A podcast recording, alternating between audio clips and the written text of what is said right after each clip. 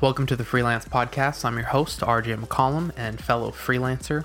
And before we get into the episode today, I want to talk real quick about an email I got over the weekend uh, asking, or pretty much pointing out that, you know, obviously what I talk about is centered around kind of my my life as a developer. So I talk about developers and designers when freelancing is so much more than just developers and designers. And in general, a lot of freelancing podcasts that are out there are already centered around developers, designers. And uh, the person who wrote me the email did a great job giving me some other options of people that I could potentially bring on to the show. And I figured I'd share kind of my my response more or less uh, that I that I gave to this person who I really appreciated the feedback for. And uh, yeah, I mean, hundred percent what I talk about is really centered around kind of developers and designers, and that's not to alienate uh, people or it, I guess at the end of the day, what it comes down to is it's what I know. It's what I know because it's what I do day in and day out. The way that I look at it is freelancing is such a large niche, right? So even if I even though I chose the niche of freelancing, within freelancer, I mean within freelancing there's just so many different uh, possible you know people that fall into that. You have obviously designers, developers, you have copywriters, you have marketers, you have SEOs, you have mechanics, you have uh, salespeople that you can hire on a contract base. You have hairstylists. You know, you have all these different this kind of wide gamut of uh, professions or skills within freelancing. And while I thought the person that sent me the email did a great job of recommending some people and kind of bringing it to my attention, I, I ultimately decided that I'm not going to go after those people or try to spread myself too thin because at the end of the day, you know, this podcast is something to help. Uh, I want to help other individuals. It's not what I do full time by any means whatsoever. You know, I don't make any money from this podcast. It is what it is. Um, so, you know, that means that there's just the reality of it is that I don't make any money. There's only so much time I can put into it. And, you know, kind of staying in my comfort level is, or, or with what I know and, and, staying within my comfort level, you know, that's what's going to allow me to consistently produce content out. And while it may only help a certain amount of people, it's just that's the reality of the situation you know uh, and you know there's arguments say oh well if you want your podcast to be big or get sponsors in order to make money, then yeah, you need to widen the audience or, or dive deeper. And, and yeah, that's true. That's a valid argument. But at the end of the day, the reason I do this podcast is because I genuinely feel I have something to share uh, I mean, yeah, it'd be awesome if I could, you know, make money uh, off of the podcast, but that's not my focus. My focus is to bring you guys, you know, uh, somewhat concise, uh, helpful information on on a week by week basis. I've gone through spurts of doing the podcast, taking a break, doing the podcast, taking a break. And honestly, I'm just focused on consistency right now. So, little just, I got the email, it got me thinking, and I thought that the person that sent it did a great job of kind of laying out, and not in a mean way whatsoever, a very helpful way, in fact, gave me, you know, uh, I think it was like three people to to reach out to that were doing great in in their niche and what they did in freelancing. I figured I would just go ahead and uh, go ahead and explain that just in case anybody else was wondering about it or any of you guys had complaints like this dude only talks about developers and designers. And really that's just a, a product of that's what i do.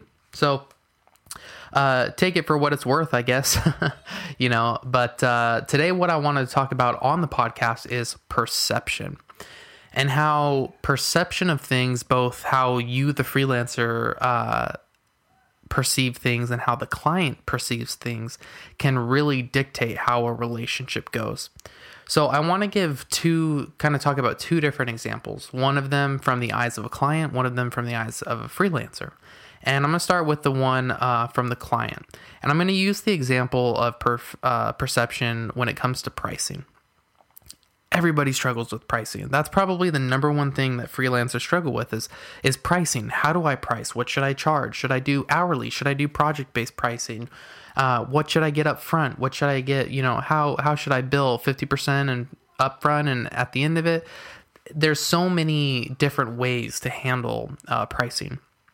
And especially when you're new to freelancing or you haven't quite crossed that barrier where you have a good amount of work, it can be challenging um, to give a price you feel comfortable and confident with because of the perception of the client.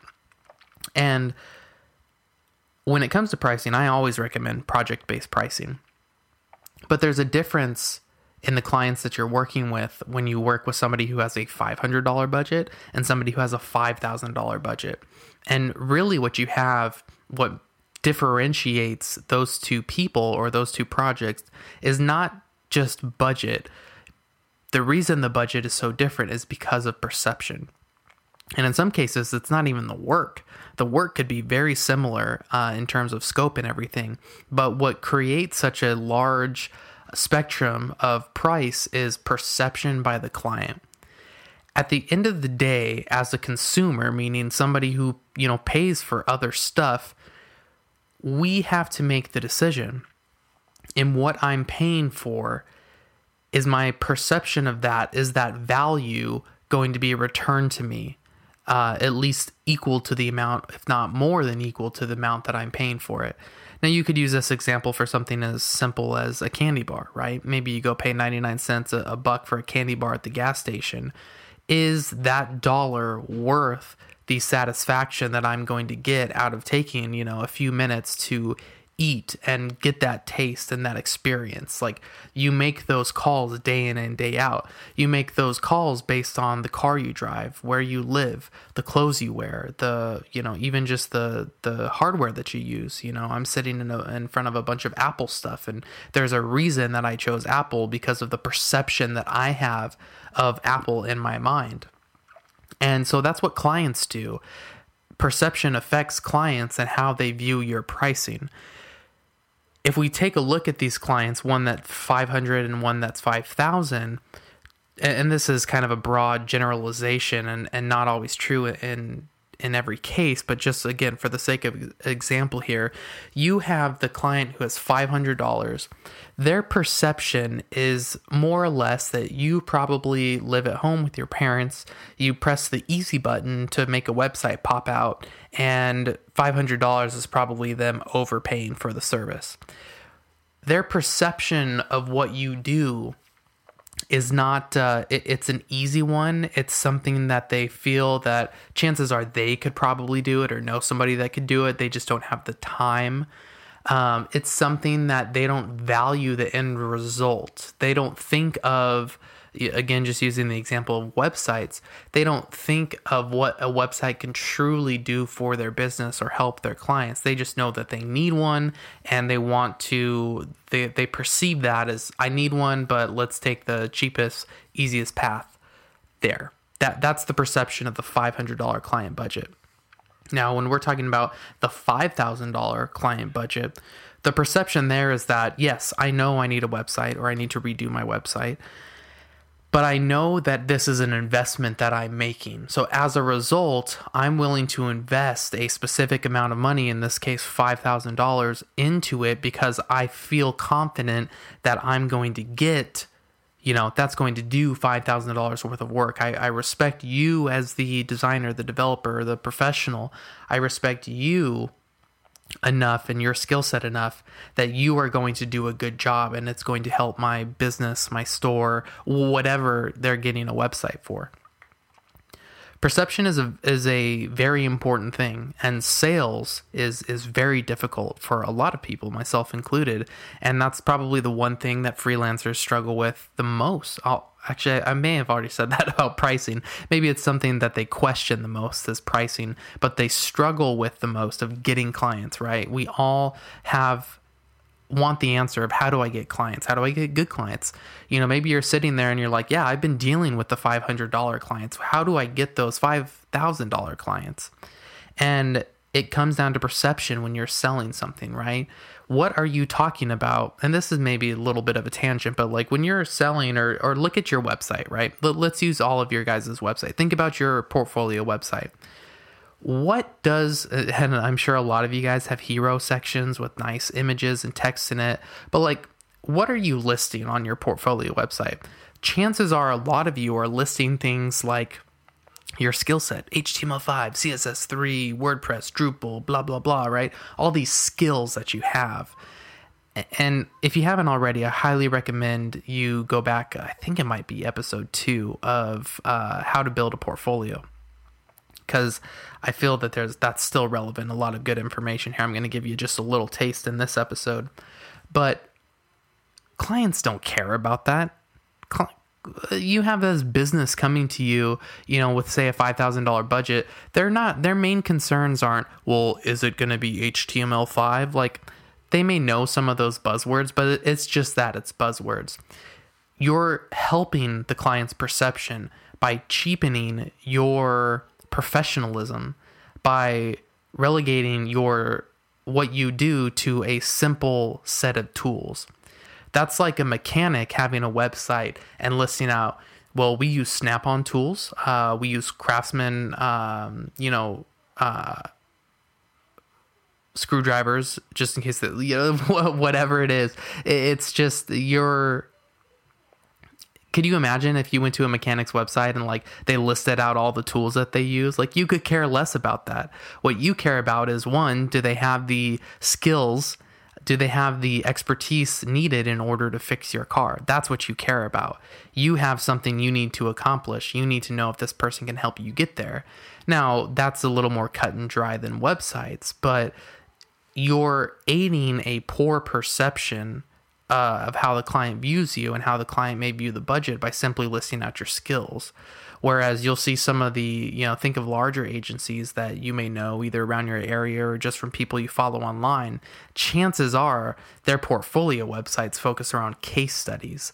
Uh, case studies being, you know, this was the client, this is what the client wanted to achieve, these were our thoughts on how to get there, and these were the end results most of the time through those case studies, you will not hear, and we used WordPress, or you will hear, you know, we use WordPress because it allowed the client to do X, Y, and Z. It's usually a very small bullet point, whereas it's not in your face like, I'm 90% proficient in CSS. It's not anything like that.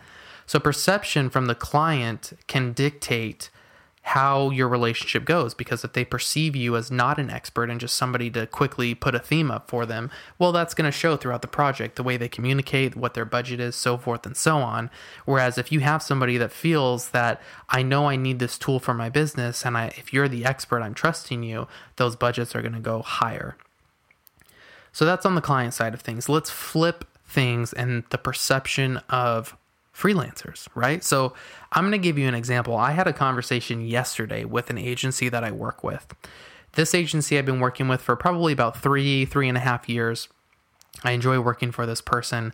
Um, but to be honest, the amount that I get paid per project is extremely low uh, for for for where I'm at now in, in my freelancing career. That was based off of three three and a half years ago, and things have changed. And I do not do work for anybody else for even close to the amount of money that this person pays me.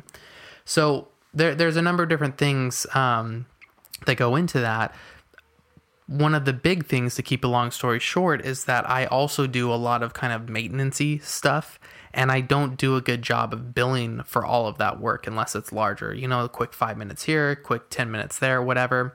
Um, I haven't been billing for that. My perception of this is that I don't get paid for that work, and the the work that I do do, this these projects, I'm not getting paid enough. So my perception kind of hurt. Uh, you know, when a pro, I'm less excited when I get a project from this agency as opposed to another agency who's paying me more. And it's that perception that, you know, to a certain extent kind of trickles down into the work that I do. So I proposed a uh, different, um, a different uh, pricing structure on how we do things. And even though you've heard me say time and time again, I always prefer to do project based pricing, I actually said, like, why don't I just count my time over the course of a month and bill you at a flat $75 an hour? At the end of the day, it doesn't take the amount of time it takes me to build a project, I would be making less per project. But I would be getting paid for all of these little things that I do that add up. even if it doesn't come out, even if I lose a little bit of money in doing that, it's almost, I almost still rather do it because of the perception that I have in the work that I'm doing. I feel that my time and and the work that I do, the things that are brought to me are more respected because I know that I'm getting paid for that time. So, I know that sounds a little bit backwards like why don't you just take the bigger per project and then continue doing what you're doing or a number of other solutions that we could go into but again it's almost perception i rather feel that my work is valued across the board than doing something you know, for a flat amount and doing other things for nothing and then having, you know, hoping it all evens out in the end, which either means that it comes out on in my favor or comes out in their favor. So I think about that all the time. You know, I just had literally today, I had a person that I work with, you know, ask if I could take on a new project. They need it done by the end of next week and they said you know in their eyes i also enjoy when people tell me you know oh it's going to be easy. Um, you know that's why you hire me. I'm the developer. I'll tell you if it's easy or not. But i digress. Um, you know they need it done. I am super swamped. And so what i had to do is in my mind is i had to look at it and say okay well uh, and this is kind of what I told them back was, you know, yeah, if we didn't have a tight, you know, if my schedule was open, I'd probably do this for 750 for you. Um, but because I'm really booked and you need it done a week, you know, it's going to be $900. I had to make the decision before I sent this email that, you know, if he says no, I'm okay losing this project. And yeah, I was okay losing the project because I had plenty of work on my plate. But in getting the project, I feel confident the perception of $900 for this simple project within a week's time when I know I'm busy, the perception to me is that it's still worth my time to push and get that done. So, hopefully, that gives you kind of an idea of how perception can play into how things pan out for you the way that you perceive things, the way that clients perceive things can have an effect on the amount of work you do, the type of work you do, the budgets allotted for the work that you do. I know that in some places I kind of rambled a little bit, but it, it's something that, especially this week with a lot on my plate, I've really been putting time into thinking of how do I feel? Like, what does my gut tell me about this project, taking it on or not taking it on? What does my gut tell me about, you know, the retain the new retainers that I uh, came into? You know, making those gut decisions is all based on perception, the way that you're perceiving things, and that's a two way street with your clients as well as you. I'd love to hear your thoughts. If you guys have questions, comments when it comes to perception, I'm a true believer, and not to get all like the secret on you or whatever, but I'm a true believer. And if you change your perception, um, then you're going to change the work that you do in a in a positive or a negative way. And I've been in that place where I never felt I could get out of $500 per project, but I'm way beyond that now, and my perception has changed. It's easy for me to sit here and say that, you know, because I'm at this place, and you're probably like, dude, shut up. Like, it's not that easy. But I'm telling you, it really is. Perception is really important, something you should give some thought about uh, over the weekend or, or throughout the week. So, comments, questions, feel free to reach out as always. rjmccollam.com is usually the best way to uh, get me on the contact form there. Or you can reach out on Twitter. I'm at RJ McCollam. As always, guys, appreciate you listening. Hope you had a good week and have a good weekend. We will talk to you next week. Like that.